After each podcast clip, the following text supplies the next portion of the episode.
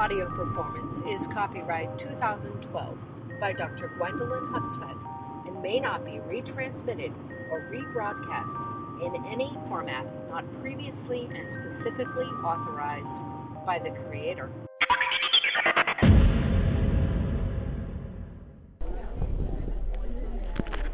Okay, so the reason why I wasn't too nervous to make knitting short is that knitting is really modern.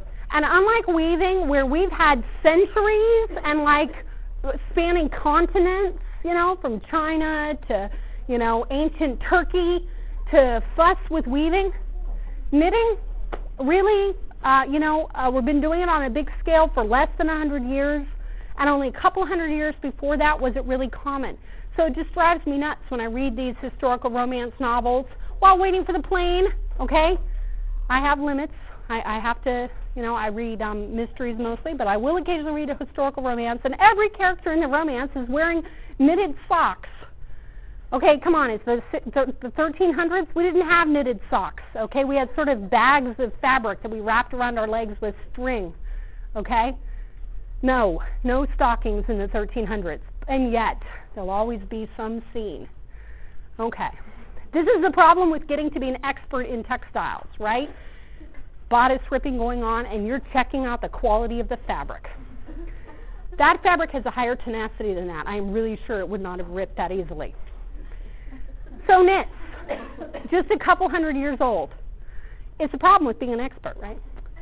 Only a couple hundred years old. We have examples of things that are kind of like knits, you know, like back in the pyramids, we find things, they call it gnarling. It was way more complicated. I didn't make that word up. It's seriously what it was called. It's way more complicated. It took a very long time. Anybody here know how to knit? All right. Anybody in here want to know how to knit? Standing offer. You buy needles, yarn, and knitting for dummies. Watch a couple YouTube videos. Come to my office, and I'll get you started. Okay? I think knitting is a great hobby. I've been doing it, you know, since, or was it, did the kids stop talking to me after that or before that? I can't remember. Junior high, okay? All right, but as you think about knitting, right, you're thinking about see, the knitting you've seen on television. We have two sticks, right? We have two sticks. The knitting actually is really kind of happening on the one stick, okay? The other stick is just making the loops. Okay, so really, it's just one big long yarn, a big ball of yarn that you're looping around itself. Okay? And we use two sticks, but in the knitting machine, there's no sticks at all. In the knitting machine, every loop has its own little hook. So you could actually make your own primitive knitting machine just putting nails into a board, okay? And then using a crochet hook and lifting loops off of the nail and over itself and looping it back onto the nail. Yeah, knitting machines are really that simple. Uh, anybody remember this sweater? Cosby show, maybe, kind of? Yeah, okay. All right, the point is, this is out of style now, isn't it? Yeah, the great thing about knits is that they, the styles can be so responsive and easy, okay? We have a new trend in knits, boom, right? The night after Bill Cosby wears this sweater on his show, knitting machines all over the country, you know, power up. And next thing you know, everybody, and literally their little puppy dogs, are wearing tiny little imitation sweaters. Okay? Once they came up with these funky designs. So, design versatility. It's faster than weaving. I would like for you to raise your hand today if you are wearing on the top of your body somewhere a woven fabric. You're not, you're wearing leather. You are. Um, nope, I don't think you are. You are and you are because you've got these denim jackets on. Nope, that's a knit. Oh. Okay, you're not. You're not. You're not. You're not. You're not. You're not. I don't think he is. I don't think you are. No, no. Okay, uh, you, mm, that's woven. Your little um, windbreaker right there. Okay, I am. Are you? Yeah, she's got the vest and the yeah, she's sort of doing the menswear look there, and it's woven. I've got a woven sheer top, but underneath is a knit top. This is woven, right? The gist is, okay, we're all wearing knits. Knits are fundamental. I didn't even ask you like anybody here not wearing knits anywhere. That would be the guy wearing boxers, okay? Mm-hmm. so we love our knits. They're really comfortable and stretchy, aren't they? That's a major feature that they have. They're very stretchy. Boy, somebody from 50 years ago came and looked at our class today. Seriously, they would think most of us are wearing pajamas. Our clothes are so comfortable, okay? They really do kind of look like, you know, leisure clothes. One cool thing that we can do with knits is we can actually make the knit piece of fabric the exact shape that we want. Okay, so I'm kind of looking for an example. All right, she is wearing a cardigan. What's her name? Mm-hmm. Ruby. Okay, Ruby's wearing a cardigan. I felt like I should know it. And I can tell that they actually knitted the sleeve for Ruby's cardigan in a sleeve shape because it has little tiny bumps along the side of her sleeve. Now yours, they just knitted a big piece of fabric and cut the sleeves out. But they knitted hers to actually be the shape of a sleeve.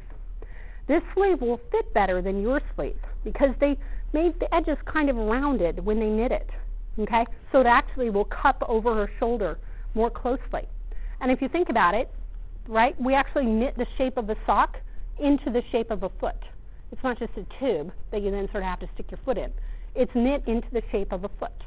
So that's another cool thing we can do with knits that we just can't do with weaving. Did I ever tell you how we weave stuff into the shape of things?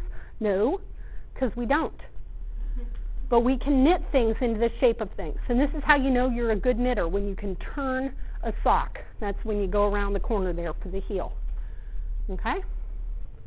Socks are fun. I definitely recommend starting with socks. They're small and once you learn how to do things like turn the corner and deal with all the little needles, you have this great sense of accomplishment. Everybody's super impressed.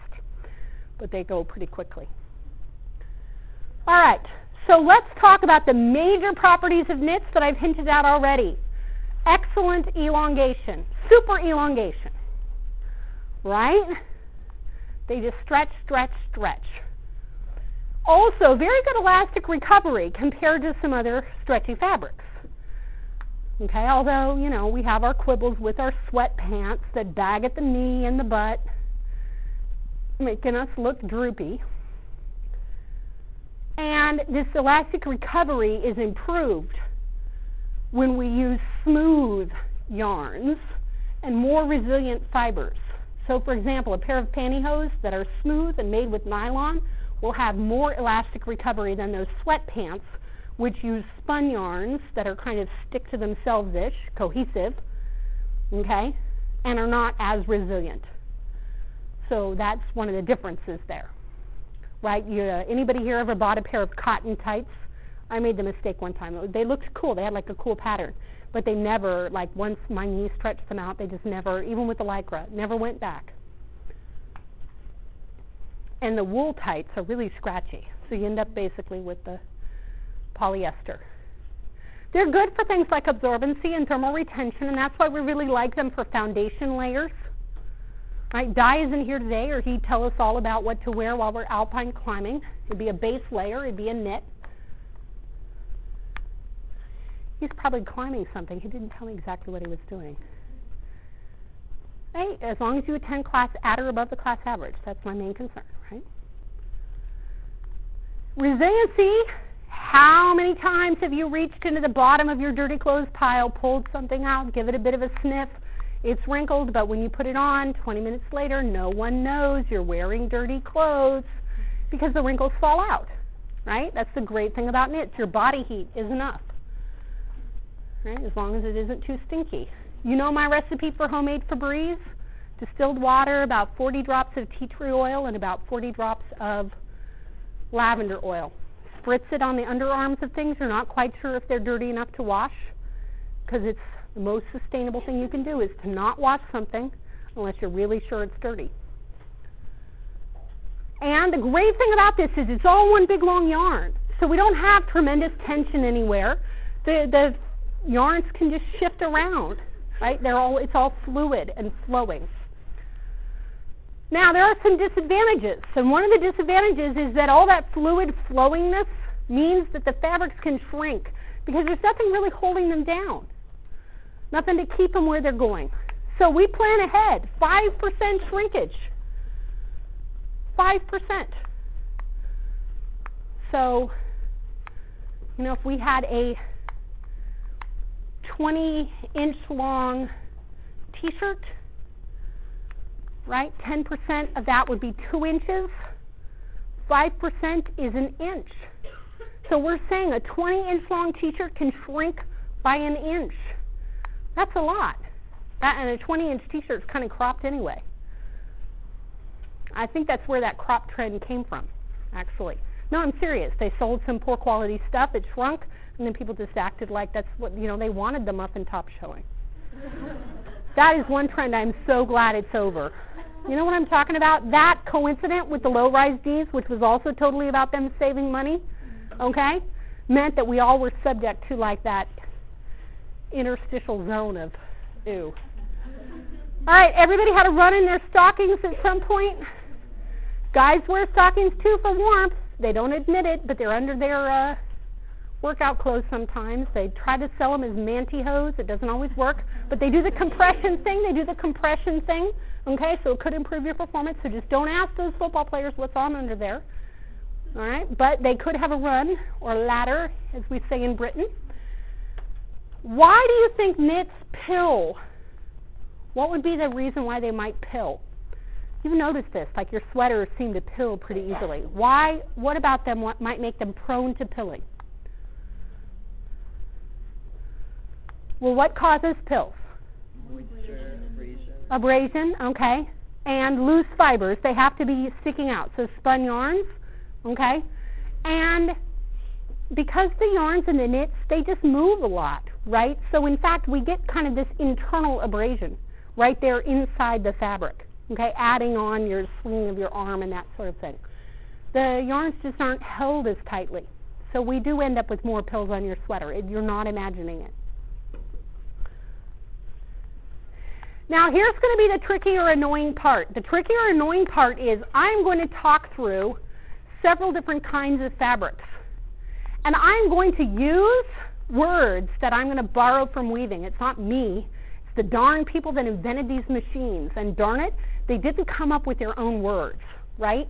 They could have just thought of new words, right? We would have totally believed them. You would have trusted me. We would have used them. It would have been great.